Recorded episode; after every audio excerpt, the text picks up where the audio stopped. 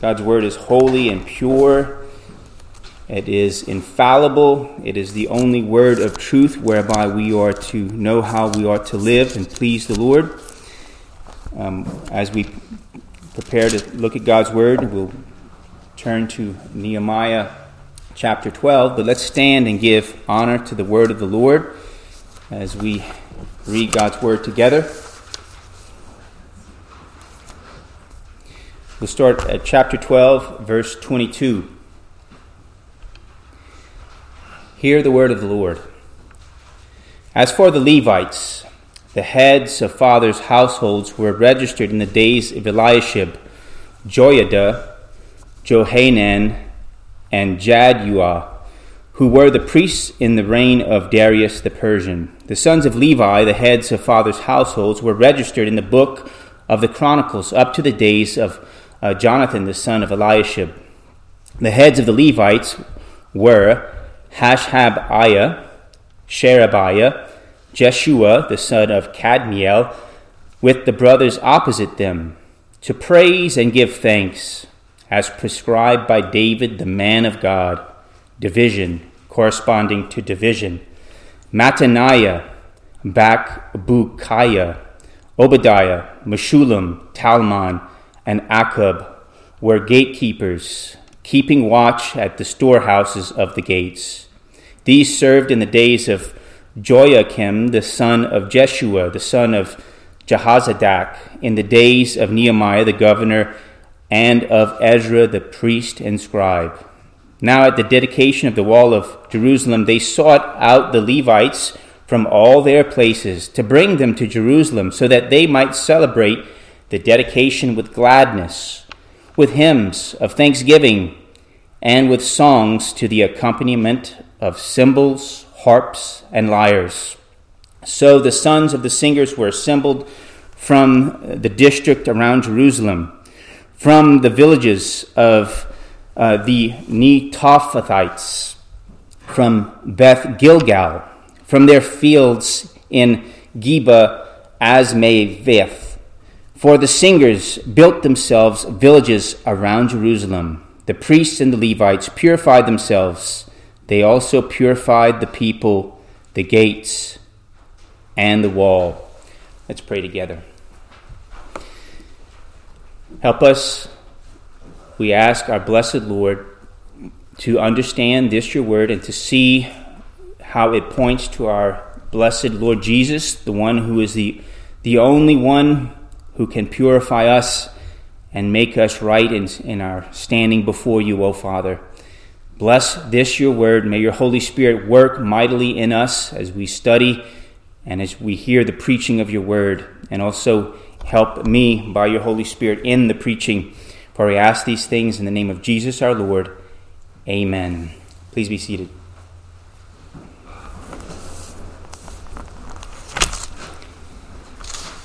Modern English has a tendency to diminish the grandeur of certain biblical words. Um, I don't know if you're aware of this, but much of our modern English has been affected by um, the Bible. I would say a lot of English, especially by the King James Bible, has come in uh, through though it. A lot of our vocabulary has come into that through that, but also a lot of various sayings. I've heard it said the same thing, that the German language was also shaped in a great deal by Martin Luther's translation of the Bible into, into German. It transformed and, and helped uh, develop a consistency of the German, actually a unity together of that German language. But one word that is found in today's text that I find that has been diminished in its grandeur is the word dedication. Um, people who work hard and they're faithful in their labors, we call them dedicated.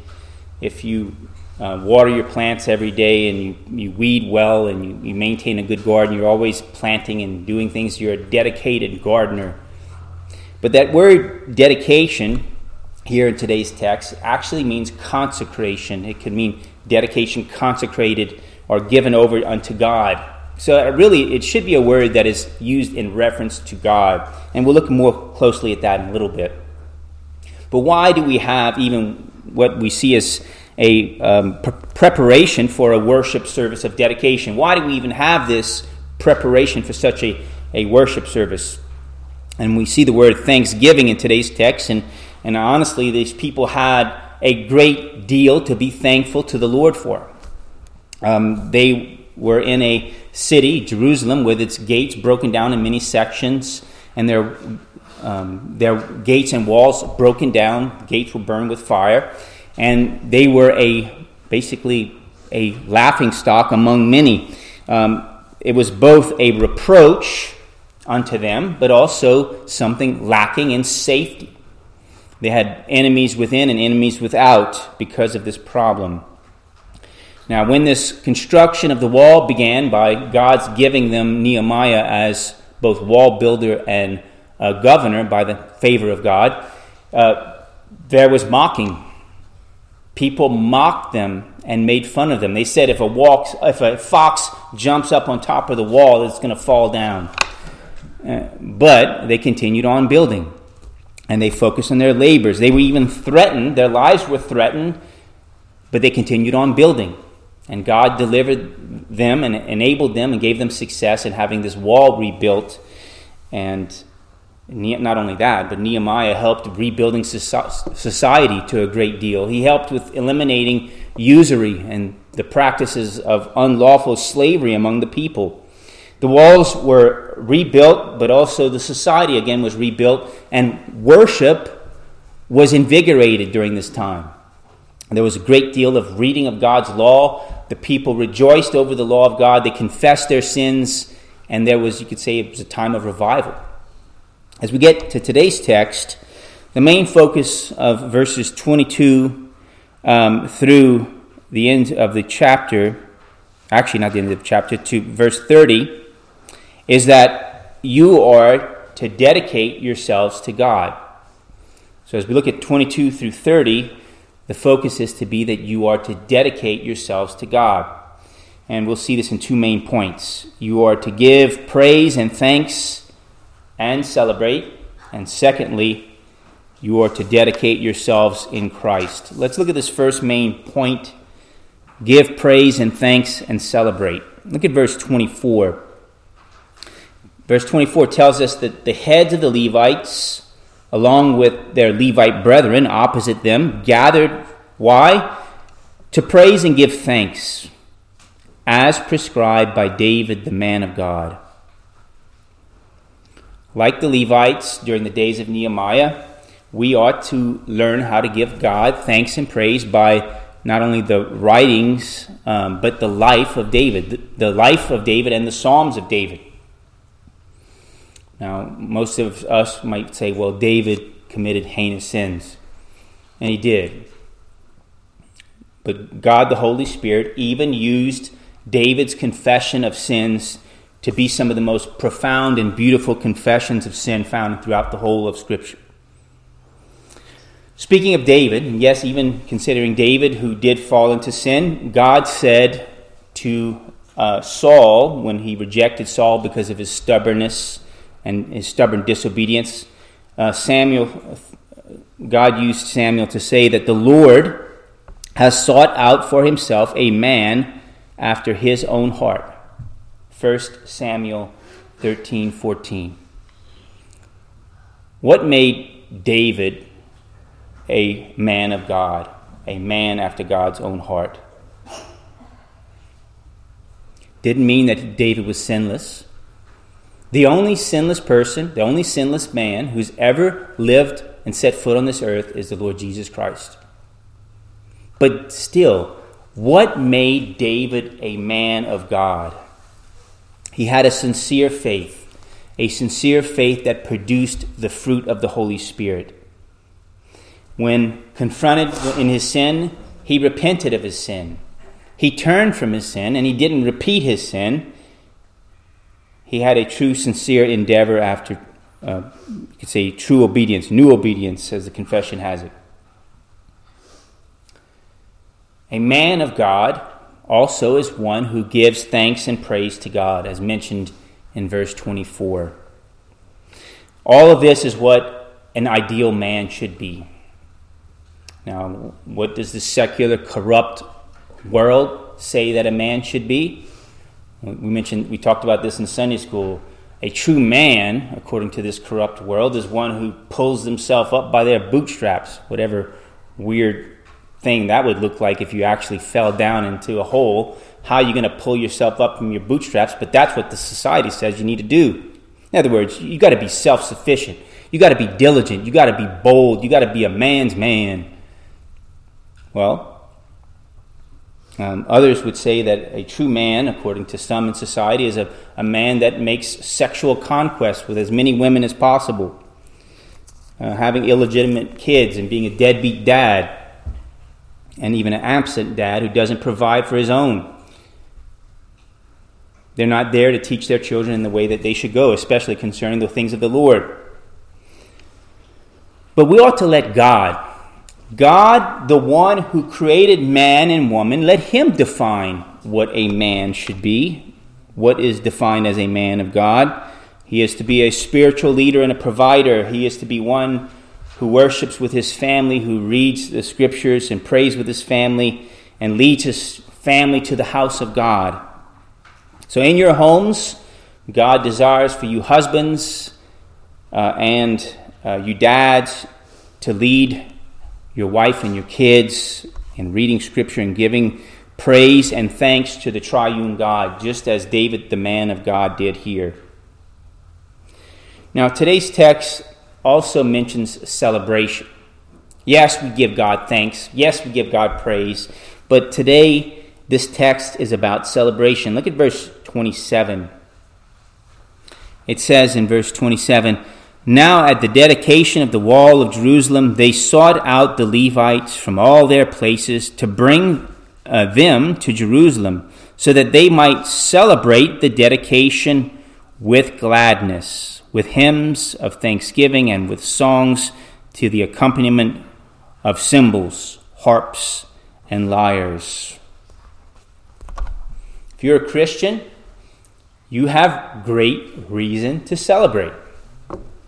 Why? Well, Jesus lived for you. He obeyed the law for you. He died for you. He was raised from the dead for you. He ascended to the right hand of the Father to make intercession forever for you. He is that great high priest who makes intercession for you, that you no longer need an earthly priest. He is forever at God's right hand.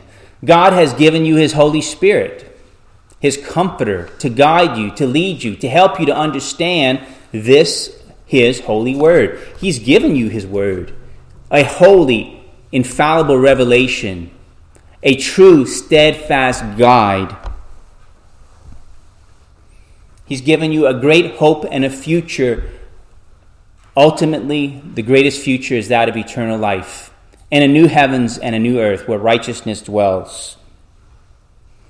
Now, we might say, well, those outside the church, they might really know how to party or celebrate. But what is the root of their celebration? Well, some might say, well, let's let's party and drink and have a great time because tomorrow we'll die. Uh-huh. Um, I think it's more consistent to probably drink and wallow in sadness and listen to some sad country music, because that's that's really more that's more in line with their with their eternal destiny if they don't turn and repent in the Lord Jesus Christ. But if you do not have faith in and through Jesus Christ, you really do not have cause to celebrate. But ultimately, the people of God, through the work of God, as in the days of uh, Nehemiah, they had great cause to celebrate, and we the more so, having a greater revelation and understanding of the deliverance that is given in Jesus Christ. Notice here that this celebration in Jerusalem brought people from all around in the surrounding area. Uh, verses uh, twenty-eight through twenty-nine says, "So the sons of the singers were assembled uh, from the district around Jerusalem, from the villages of the Netophathites, from uh, Beth Gilgal, and from the fields of uh, Giba and Asmaveth." Now, for those of you who might drive a good little length to come to church. Some of us, I think the lo- some of you drive about twenty-five, thirty minutes. You're not alone. There were others here in today's text that had to travel a great deal in order to come and to worship at Jerusalem. But verse twenty-nine says that even, it says some of them moved closer to the place of worship. It says that the singers uh, had built themselves villages around Jerusalem so that they could be closer to the house of God. And I think that's a wonderful thing. If you are thankful for what God has done for you, like these people were thankful, giving him praise and adoration and thanksgiving and celebrating, how then should you live in light of the Holy Gospel?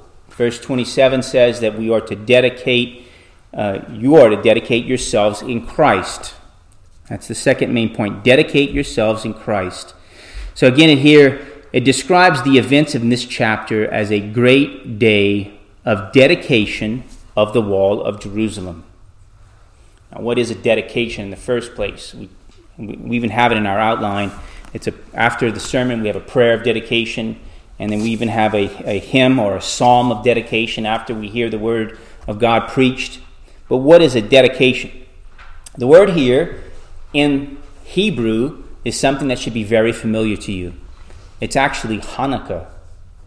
I, I didn't realize that, but the word Hanukkah means dedication or consecration. So what does it mean to dedicate or consecrate? Uh, it means to give, to offer unto God, or to commit unto God.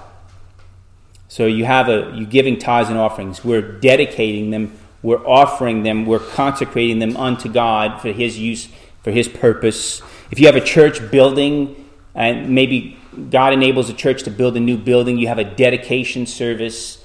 You're dedicating, you're consecrating, you're giving over, you're committing, you're offering up the building for the purpose of God's glory and for his kingdom, for that holy use. And that's what they were doing with the walls of Jerusalem here.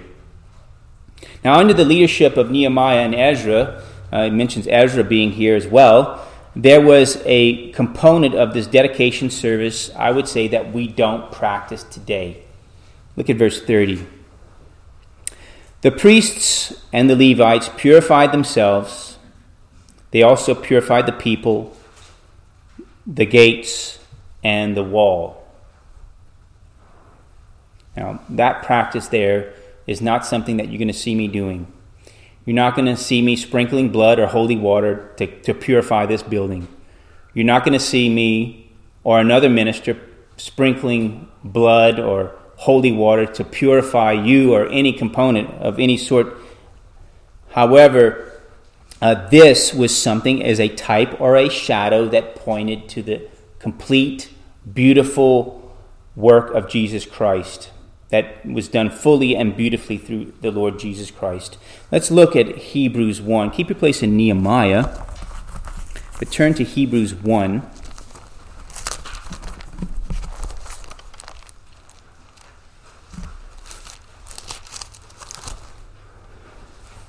This speaks to the beautiful, the beautiful work of purification through Jesus. Hebrews one. God, after he spoke long ago to the fathers and the prophets in many portions and in many ways, in these last days has spoken to us in his Son, whom he appointed heir of all things, through whom he also made the world.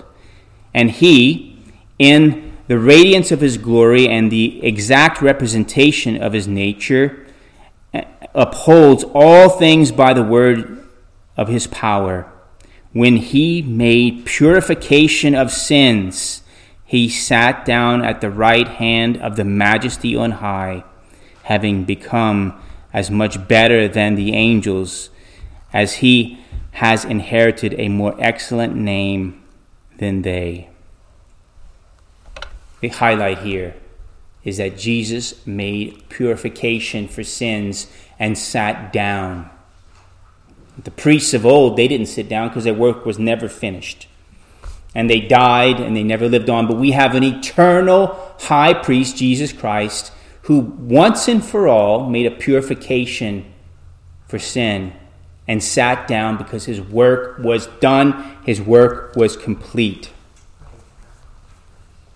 Now, according to the New Testament, we have elders, ruling elders, teaching elders, also called pastors, um, deacons, as other ordained officers in the church. But there's no longer the need for a priesthood because Jesus is the final great high priest. Because that ceremonial system, that ceremonial law has all been done away with and fulfilled in Jesus Christ. As your pastor here in this church, I can't purify any one of you. But I can point you to the, the one, the one true God, through Jesus Christ, where you can be made pure. It is only the great high priest, Jesus Christ, that can make you pure in God's sight. And he, if you confess your sins and you embrace Jesus Christ by faith, you will be forgiven, you will be washed clean of all your sins, past, present, and future. It's mentioned there in Colossians one twenty-two that if you have a steadfast, persevering faith in Jesus Christ and in his gospel, he has now reconciled you in his fleshly body through death, in order to present you before him holy and blameless and beyond reproach. Wow. That is a blessed truth. Pray that God give you such a steadfast, persevering faith. Now, some of you might say, well, I, Kevin, I've done that many years ago. I've been in this church for many years, and I've given my, myself over to the Lord.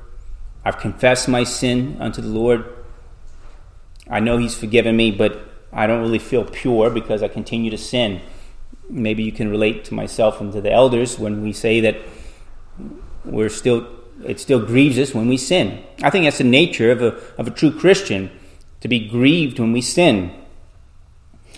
But for true believers who depart from this life, their bodies will remain in their graves, waiting for the resurrection. But it says in Hebrews twelve twenty-three, it describes their presence in heaven. For, and this is for everyone who has died and gone to glory. For everyone who has died and gone to glory, they're, they're made the spirits of the righteous made perfect. So that's the presence of all those who are true believers who pass into heaven. They are the spirits of the righteous made perfect.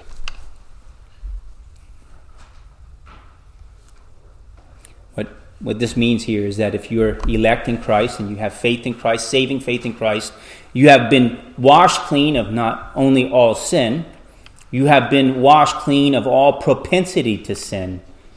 Those who go in glory will no longer be able to sin anymore because they have been made perfect.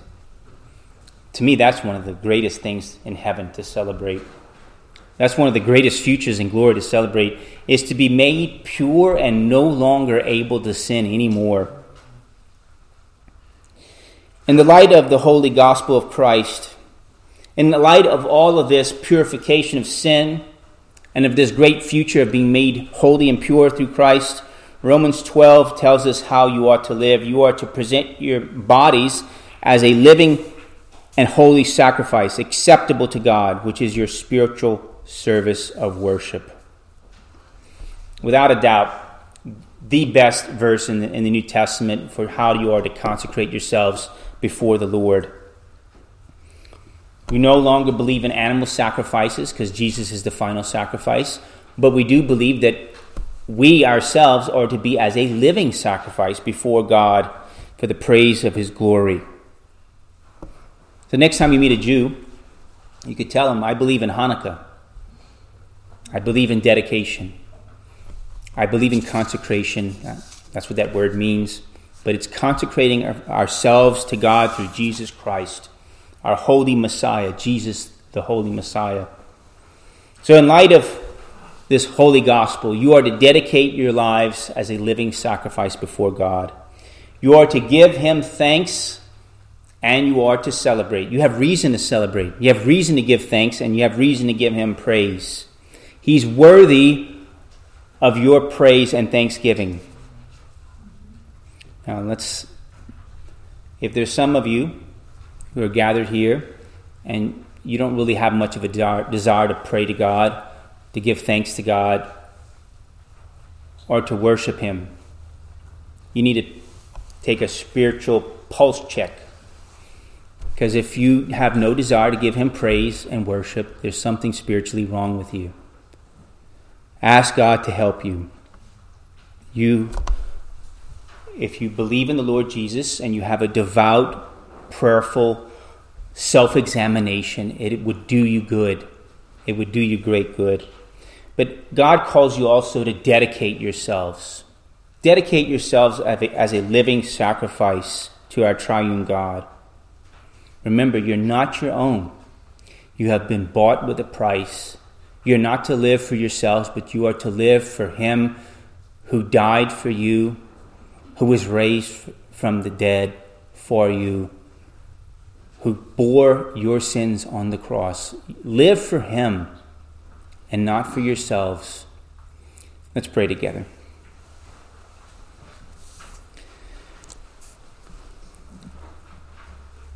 I ask, blessed Lord, that you would help us to be a thankful people. Help us to be a, a people of praise who rejoice in, rejoice in giving you the praise.